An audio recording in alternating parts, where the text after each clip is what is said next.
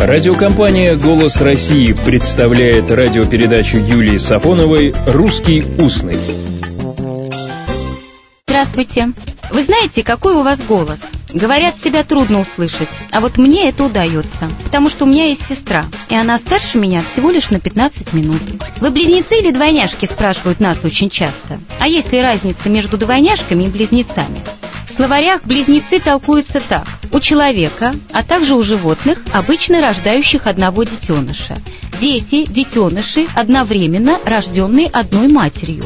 Вот мы с сестрой сестры-близнецы, а есть еще и братья-близнецы. С братьями, правда, иногда трудно разобраться. Вот у Маяковского партия и Ленин – близнецы-братья. С близнецами все понятно, а вот с братьями понять сложно. Почему лица обоего пола именуются братьями? Может быть, партия и Ленин разные яйцевые близнецы? Это те, которые развиваются из разных оплодотворенных яиц, возможно, разнополые, не во всем похожие друг на друга. Партия женского рода, Ленин мужского, значит, разнополые. А вот насчет не во всем похожие друг на друга у Маяковского, конечно, другое. Это как мы с Тамарой ходим парой. А может быть речь о сиамских близнецах? Ведь так называют не только близнецов, соединенных друг с другом какой-нибудь частью тела, но и у людей неразлучных, связанных неразрывной дружбой. Опять не подходит. Партия это все-таки не один человек, это много людей. А мы с сестрой однояйцевые близнецы.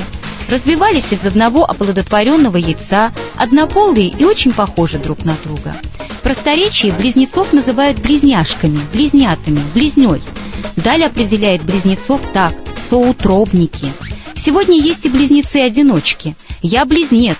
Это не эгоистичное заявление. Это значит, кто-то родился под знаком близнецы. А теперь о слове двойняшки. Слово это разговорное. Двойняшки – это два близнеца.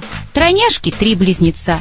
Таким образом, близнецы могут быть и не двойняшками, а вот двойняшки всегда близнецы. Значит, мы с сестрой близнецы-двойняшки. У слова тоже бывают двойняшки. Вот слово «одновременно».